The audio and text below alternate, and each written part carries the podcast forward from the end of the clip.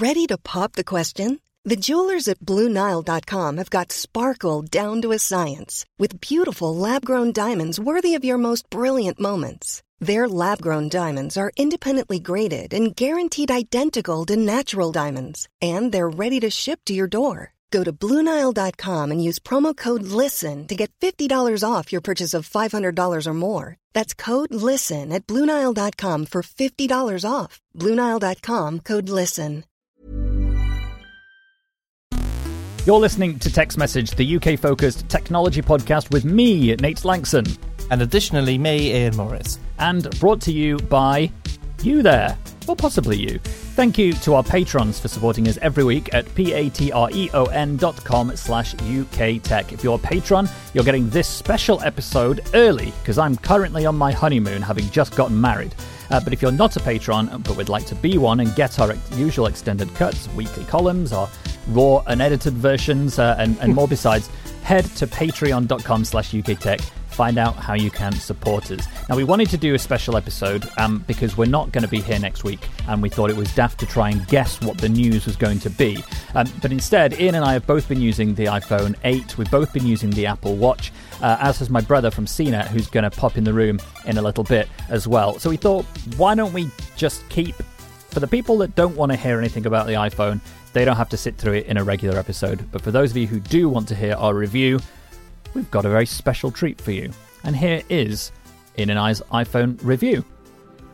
Apple's iPhone 8 is an unusual release for two reasons. Based on Apple's previous product cycle for its phones, this model should have been called the iPhone 7S. Instead, Apple skipped the S moniker and jumped straight to the 8.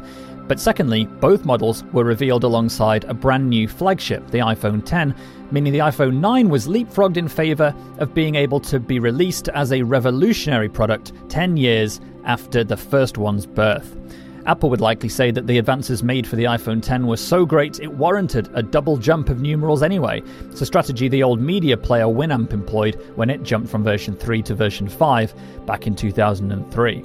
Man, that is some in depth knowledge of Winamp. Thanks. Uh, even I've forgotten that stuff. Yeah, so I mean, the iPhone 8 uh, is different in uh, from previous S generation phones, and it does sort of have a much more radical design, doesn't it? It's got this uh, new type of all glass design that we haven't seen since the iPhone 4S. Um, it comes with a very slight increase in weight, which, if that's important to you, you might want to bear that in mind. But I actually quite like it. Feels really good in the hand. The glass finish is beautiful and smooth. Um, and you'd be wise to keep it in a case, which is uh, what I'm doing. Uh, first of all, you want to avoid breakages, and second of all, with glass back phones, they have a, have a habit of sliding over surfaces. It's a friction issue.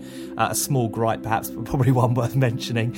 Uh, the upside um, is that you'll find your fingers and hands, uh, you know, get more grip on the chassis compared to the iPhone 7 because uh, it doesn't slip as much on your skin. I found, uh, which in it, you know, that's and that's I think kind of the most important thing, right? You don't want to drop the thing, and a little bit of extra friction helps, and you do get that with glass.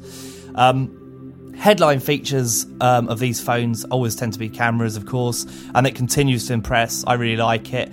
Um, I'd say it's without question one of the best cameras on the market. Um, I'm fascinated by the Pixel. I think it will do an amazing job. Um, so the iPhone 8 does handle low light better than the iPhone 7. They've, they've increased the size of the sensor, I think, which helps. There's less noise. I've done a few tests with this, um, and you know, looked at it in some detail, and it's actually really quite impressive.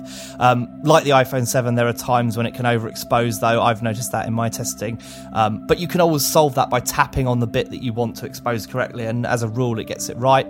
The always on HDR features uh, really does produce great results. And once again, shows that the point and shoot pocket camera is as good as dead if you've got an iPhone in the other pocket. Yeah, the new portrait mode adds uh, an advanced visual effect to pictures, which, in the most extreme example, can turn a, a subject into a black and white model, uh, complete with a black background and beautiful soft edges and flattering skin. It works well a lot of the time, but as with the previous basic portrait function, it has some quirks that need working out. Sometimes edges aren't cleanly cut, for example, and it leads to a bit of bit of the background appearing between your subject and the black effect that surrounds them. It's in beta though, uh, will likely be improved as we saw with the previous portrait mode. Battery life though is very good. Uh, we've got a full day without needing to charge with an average workday use case. Lighter use would certainly allow it to go more than a day. The wireless charging feature, which involves placing the phone on a pad that's plugged into the mains rather than plugging a cable directly into the phone, is an exercise in fantastic convenience, we found. Um, Apple has shown it can do wireless charging better than any of its competitors, and it sets an example of how this sort of technology can be executed well. This might be the first example of wireless charging that actually makes us excited about the technology's future. In fact, it wouldn't surprise us if in a year's time, as venues start baking charging pads into bars and coffee tables, we start seeing apps that show you where your nearest wireless charging point is, much like we now have for discovering public Wi-Fi hotspots. It's probably also worth pointing out that if uh, you know if you use the wireless charging in preference to plugging a cable in, that's actually slightly better for security. Um, you know, it, it, you don't want to go plugging your phone into unknown things, do you? And this is a good thing about that. And elsewhere, Apple's uh, tweaked an already really good phone. It's enormously powerful, handling top-end apps and with games and games with ease. The graphics processor is this is the first we've spoken about this before that Apple's developed itself, um, and it has it's a particularly good catalyst waiting for developers to make augmented reality gaming, um, which is uh, you know going to be cool for showing off to your friends in the pub. Uh, I haven't seen much use of it yet. Uh, Apple gave us a few demos. It's it's looking good. What is available in the App Store is really good, um, and the company has of course released ARKit, which is a framework to help uh, the production of AR apps um, and games, and we'll no doubt see lots of them. And the iPhone 8's power is going to be uh, really important in that. Yeah. So I think overall, it's definitely a model to consider upgrading to from anything other than an iPhone 7. But sadly, I think it may end up feeling a bit like a poor man's iPhone 10 when that comes out, which is both a shame because of how good a phone the iPhone 8 is, as well as weird that a phone that starts at 800 quid can be designated as something a poor person would be able to buy in the first place. that said, the iPhone 8 gets the seal of approval from Ian and Nate. So, that's sort of our overview. I would say we've we've covered all of our points there, yeah. Ian. Um, I mean, I I love it. I, I think it's I think it's great, but it's one of these things where there's only so much you can innovate while sticking to the same basic form factor, and that's why the, yeah. the iPhone 10 is so interesting because it's it's moved away from things like having a fingerprint sensor at all, and, and trying to make a bezel-less phone um, available to people in the Apple universe at least. So you know, it, it's an interesting one, isn't it? And it is still very, very expensive, and the competition is is as strong as strong as, as ever, basically with the yeah. Pixel Two and the Note Eight. And that's true, and the and the Note 8's camera is amazing, truly amazing. And I was I had the opportunity to try um, both the uh, Note 8 and the iPhone 8 uh, with um, some people in a nightclub of all places, and the iPhone couldn't get it. It couldn't do the shots um, because it was uh, a particular, you know, they were washing the the club with blue light and stuff like that, and the iPhone couldn't compensate for it, whereas the Note 8 could. So.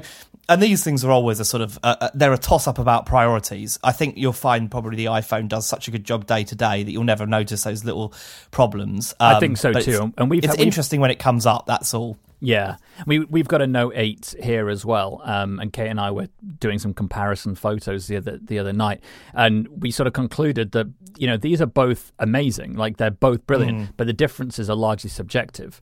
Um, yeah, know, and, want... and, they, and, it comes down to lots of preference as well. Exactly. So, for example, I really like underexposed photos, and everyone hates this because I've got used to get told off for it all the time. But I would, by by my personal nature, I would I would underexpose photos the Note 8 does that. It produ- and it produces a little bit more contrast, which is, I suppose, what I'm after. The iPhone probably technically gets it a little bit closer, um, but I think is, a, a, is it blows highlights a little bit sometimes. But again, I'd, I'd, I'd, deal with that because the portrait mode is so amazing. And we've yeah. both got photos, haven't we, that we've taken that are so good. It's almost unbelievable. They are. And I think we'll, we'll maybe we can include a, a, couple of those in the show notes at techpodcast.uk, um, just as some examples that we've we've taken. I mean, the other thing that we that we didn't mention in the review, because we didn't want to get sort of too technical um, there, is the iPhone 8 does have support now for shooting 60 frames a second, mm. 4K video, um, yep. and compresses them in H.265 format or HEVC, high efficiency video codec. Um, and it's amazing. Like, it is so impressive to be able yeah. to shoot something that sharp and be able to zoom in. Like, that's the thing. You might say, well, I don't have a 4K TV to me, the point isn't being able to watch it on a telly. It's being able to film something and zoom in on it and pan Yeah. around it in real time. It- and also just having something for the future you know like it when okay yeah sure we don't none, a lot of us don't have 4k tvs now but i will one day and having 4k 60 is it's so good it's i mean you know people don't like the video look but i just love that frame rate and i think it looks amazing I think it looks that yeah. It's for it's- me is a, is in fact a killer feature and i did write an article about it It's it's a very very good feature. I love it. The only challenge with it is that support for th- that is not as wide as H.264 as as the standard that most people are using. So you'll find things like I noticed that when I was shooting it on the iPhone 8 and then tried to play it back on the iPad, it said um, full resolution not supported on this device, which is not an error that you tend to see on Apple products. You know, it still lets you view it, and it's still a very, very, very good looking video. But it drops it down to like a 30 frames a second Yeah. H.264 format, it, which it converts in the cloud. You know, it, it's all done in iCloud, but it, it's it's something that you're gonna have to be aware of initially. That if you're only viewing it on the phone, you're fine. But if you are viewing it across multiple devices, which I do, then you need to make some choices about whether you want to invest in this format yet. And I'm not 100% sure I do yet, but for certain specific uses, I've I've turned it on, uh, namely for for the wedding. Um, yeah and you can always you can always drop it off again it, it doesn't do any damage to have it recording in that format does it No, exactly. Well, that's it for the iPhone 8. Let's talk a bit about the watch. And um, Andy uh, Hoyle from CNET is, is going to join us shortly uh, for this a bit. I, I didn't want to go in too much detail here, but I did want to cover some of the more important things. And, and to begin with, I think we should talk about design. Uh, it still looks great, it feels great. Uh, no changes there. But the battery life, I have to say, is the one thing that I've found to be the most impressive overall the battery I've had going for three days and two nights without taking it off and without having to charge it, which for me is incredibly impressive given that we were led to believe that watches like this are going to last a day at best. How's your experience been? Yeah, it's exactly. Um, it's been exactly the same, really. I ju- I've I I like the fact that um, I can have it for two or maybe a little bit longer days. I tend to wear it overnight, uh, just uh, because I can't bother to take it off mostly. Um, and you know, I I I kind of feel like the longer the better in a way. It doesn't like uh, it doesn't bother me to to, to charge it up. Um, but yeah, I I kind of for me, I think they've got it exactly right. Some people have complained, I know, about having you know the way it isn't on all the time. Um, which I, which you can get with certain Android watches, it doesn't bother me. I think it's so good at detecting that. I think that they've balanced the power consumption just right. Um, the- I think the only thing is I, I'm not too fussed about the 4G aspect of it, but we'll see. Yeah, and Andy's going to talk about that hopefully shortly. But I mean, the 4G aspect is one of those things where it's only going to be really exciting when it's available on all the networks. At the moment, it's on EE, which for me as a Vodafone customer um, is no good. I have got an EE SIM now, uh, which I'm going to put in the iPhone 7 and pair. Um, the watch to that and use a bit of the 4G. Andy already has done, and um, he's he's coming shortly. Personally, though, even without the LTE, you know, the, I think the watch is a big step up over the over the first generation, um, in particular, because the battery life is so much better. The speed of apps loading and refreshing is so much better. Like there's so much about it that that makes it a worthwhile jump if you're using it any every day anyway. Um, that makes me very excited. I just wonder who is using a Series Two and then jumping to this one because the Series 2 had a much bigger battery than the first one and a, a, much faster processor. So you're really seeing less of a jump from the 2 to the 3 than from the 1 to the 2, which I know Yeah, is I- obvious, but with something like this, I think it's worth really hammering that home. So yeah, but I th- so I think that the good thing about the Apple Watch is that it's never um, it's never a massive jump. Like there are some advantages to upgrading, but uh, ultimately, if you've still got a Series One, you're probably going to be quite happy with it. And if you've got a Series Three, you'll be quite happy with it for ten, you know, for five or probably not ten years, but for three years to come. Um, and I think I was always the thing about smartwatches is that uh, people in the you know people who buy, like watches tend not to love them because you know there is a there is a certain stability to watches that lasts and lasts and lasts. You can pick up a watch that was built hundred years ago, or a watch that was built yesterday, and they'll probably both work and work well. Um, we won't be able to say that about smartwatches, but again, it's a, it's a very different proposition. Uh, but I think what Apple's doing with keeping the design the same, not releasing endless iterations of it, I think that's a really good way to make it feel like a consistent product, even though the hardware in may change over time. I still think you look at Apple Watch and you go, well, that's the Apple Watch, and you know what it is, and it, it and it you know it has a look of its own. Yeah, definitely. What do you think about the fitness stuff? Because for me, this has been one of the the, the things that I found mo- most encouraging is that I, I I never really liked the Apple Watch as a kind of as an extension to the phone, simply because to begin with, when it first came out, it was largely like a a, a square of notifications on my wrist, yeah. and I, I kind of always had this war on notifications because I don't think we need so many. So well, you can it, you could you get, do get complete control over them, which is really nice. You do, but to begin with, the ecosystem wasn't as developed, and so there wasn't enough outside of that to make me really wish I was wearing it. Whereas now I do, I wear it every day. But the fitness stuff I found particularly interesting. You know, that fitness tracking element and the the closing of the rings, the encouragement to breathe, um, the fact that it will support yoga workouts and things like that. Like, there's enough there to make it really quite valuable to me. Even if I didn't have the phone, it wouldn't mm. work without the phone. But if you know what I'm saying, it's quite a it's quite a compelling amount of usefulness. There. No, I do, and, and I've got to say that again. Uh, it's it seems kind of silly, but um, Apple has managed to get that fitness thing quite nicely tied together. Um, my experience with Android Wear wasn't the same. Uh, like, whilst all of them all track your steps and all that kind of stuff, none of them do as good a job at presenting that information back to you as the Apple Watch does. Like it, it you know, again, I'm always wary that people are like, oh, you know, the Apple Watch, or, you know, or whatever, and and maybe you know because we both are you know quite big fans of it. I, I wonder if they think we're just not objective about it. But I've used the Android stuff. Yeah, so and, I used all the Galaxy Gears or Gears yeah, as they were yeah, renamed. Uh, exactly, and and like, and I've, you know, and I've still got Android Wear watches here that I occasionally think, oh, I'll have a quick go with this. And the experience is fine, but uh, it's for health and stuff like that. I like the idea of it monitoring your heart rate almost constantly, and it does it every now and then. But I it gives hate you, that.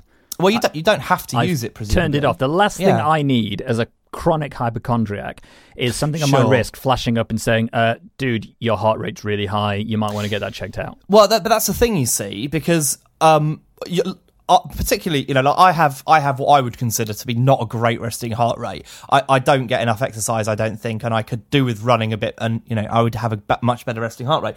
But my heart, my, it's with, it's within the normal range. So ha, the, what the Apple Watch does now, which is really good, is if it jumps up hugely, um, and it would be an abnormal amount, and it would know that you hadn't done any exercise, it gives you a warning. Now okay, I admit that that's perhaps not great for you, but for me, it's like, okay, well, that's something to think about. And if it keeps happening, it's something to maybe raise with a doctor.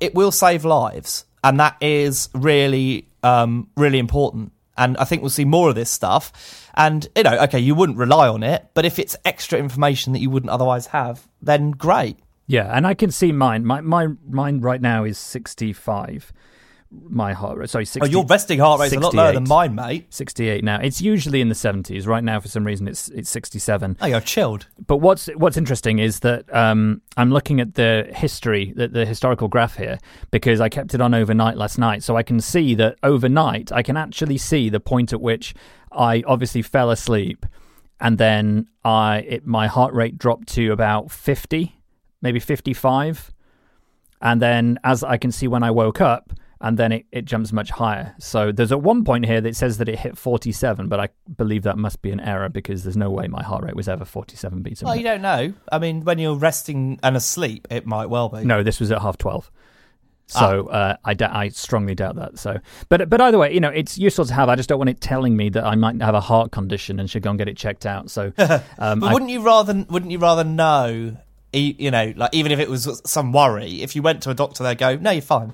No, I'd, ra- I'd rather go and have them tell me than to have it tell me I might and that I should go. If that makes sense. Yes, I mean I understand that. I do understand that. It's not for everyone, and and everyone has very different opinions on health. I I, I was probably a lot more like you, uh, uh, you know, a while ago. You know, some many years ago, I was I was quite you know anxious about health in general.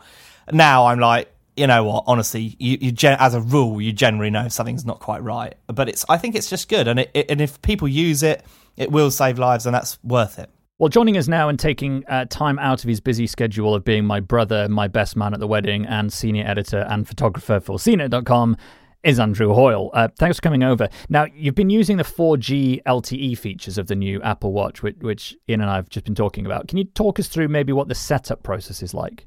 The the setup is is kind of as simple as you'd expect um, an Apple product to be. Um, it, it's very much you just open the app, take the steps that it's that it, says, and register it on the network, and that's pretty much it. You get some uh, information about the additional costs that you'll have, which um, which Nate you'll be able to uh, uh, give in more detail. Um, but the setup is really very simple, and and once you're going again. It's you. There's very little input that you have to give. I see, okay. And is that setup happening on the watch or on the phone? Like most apps you configure using the Apple Watch are actually done on the Apple Watch app on iOS. Yeah, it's still all done through the phone. So once you've uh, got your Apple Watch actually set up, when you, you scan the, the face of the watch on your phone, the the steps is all done through the Apple Watch app on your iPhone, and then everything's then uh, put into place on the watch. Okay, so talk us through what it's like to use the LTE features and calling. What sort of setup have you been using for, for testing that? Um, I made a point of having the phone that my Apple Watch was registered with not with me. So whenever a call came through to that number, only my watch rang. Because, of course, when you've got your phone with you, the LTE on your watch doesn't need to be active. Um, it's only when you actually go away from your phone, if you're going for a run, for example, or a long walk, and you don't want to take your phone with you. Um, and so, in that case, yes, the, the watch rang, and then you accept the call, just like you would um, if you uh, if you were getting a call now through to your phone. And then, of course, when you've got Bluetooth headphones um, uh, paired with the watch, when you take the call, it goes it goes through to those headphones. Have you found battery life? I wondered if having a 4G radio in there and being switched on all the time was going to hit the performance of the, the battery's little limited charge. In comparable use between this one and the previous model um, for just day to day notifications incoming, that sort of thing. The battery life is pretty much the same. That's even with the LTE connectivity going on. And what we haven't been able to do yet is is actual. Uh, how long you can make a call for, how much um, of a drain uh, being on a phone call through the watches. Um, those obviously are important tests. Uh, we need to know how long you can chat away through your wrist. Um, so that's of course what we're up to at the moment. Um, but early signs are that it's that it's as good, certainly as good as the current generation. All very positive so far, then I suppose. Are there any negatives? Anything uh, that you expected the watch to do that it doesn't? Regular SMS messages is a is a big thing in that they're not supported, so you can't uh, dictate and send a text through it. Um, iMessages um, are still supported, and any um, other apps that you may have um, uh, installed on the phone, but not SMS. All right, while I've got you here, let's talk a bit about the iPhone 8 photography, as it includes some new features like studio lighting effects for the uh, the SLR camera-like portrait mode. Uh, we talked about the phone earlier at the top of the show, but as you're a professional photographer, I can't let you go without at least asking you what you think to the camera on the iPhone 8 Plus. How how do you rate it? So far, it's definitely up there with the best, and by the best, I also include the iPhone 7 Plus because Apple's cameras were already the best, or certainly among the best uh, uh, cameras you can find in smartphones, and the 8 and 8 Plus is certainly no exception. Um, I'm taking really, really great shots. I love the low light functionality. Um, obviously, then we've got the features with the new portrait modes and the lighting effects. So far, they do seem like a little bit of a novelty. Um, you'll find the odd scenario where you can get a really good example and go, "Wow, this is this is really cool."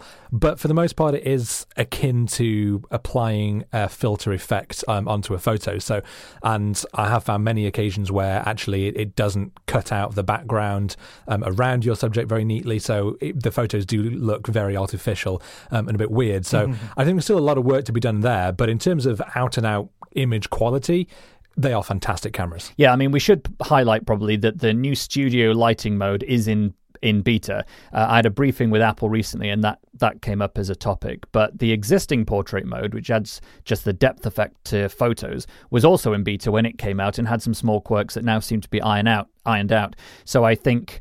Uh, that's now out of beta. This one's in beta. Um, I'd expect the lighting mode to probably go through a similar process, I guess. Um, for me, though, the most exciting change on the camera front, uh, not to be confused with the front camera, uh, is the fact that third party apps can now access the depth sensor information captured by the lens, which I think will open up a lot of interesting new features in photography apps. Yeah, and that's actually one of the things that I found particularly exciting. Was I've seen some examples already of apps um, that can uh, that can help you do um, composites on the phone, which so basically you can cut out the um, uh, your the portrait of a of a friend or a, or a family member, whoever's in the shot, uh, and then place them into a completely different background. Apply all these different effects separately to their face, to the background. Um, the sort of things that if you were if you were trying to cut out that person in Photoshop um, to the same level, could take you a good half an hour for even for someone who's experienced. Great, thanks, Andy. Well, I imagine you've got uh, reviews ongoing and stuff for the new devices. What have you got coming up that people should look for? Yep, I've got a whole package of features, putting the uh, the iPhone's camera through various different uh, tests. So, yeah, do keep your eye on cnet.com uh, for those, or actually, you can follow me on Twitter with at BatteryHQ, um, and I'll be posting all of those on there. So, do keep your eyes peeled over the coming weeks. Cool. Cheers, Andy. Um, Ian, all good. Um, is there anything we've missed and not talked about with these uh, these devices? No, I don't think so. I mean, no. I think that, that's the most comprehensive review ever. No, I'm I jest. I'm sure there is, but also I'm sure we'll talk about them again in the future. Yeah, definitely. And if you've got one, if you're planning on buying one, uh, if you're definitely, definitely planning on not buying one, uh, do let us know. Podcast at nateslangston.com com. Uh, we'll be back with episode one ni- uh, 109 uh, next weekend when I'm back from my honeymoon. So do keep any emails and messages coming into us before then. Uh, thanks again to our patrons supporting us at patreon.com slash uktech. Remember, no commitment. Uh, you can go and give us a try for as little as one or two dollars uh, a week. It's not like buying a dog. That's a big commitment.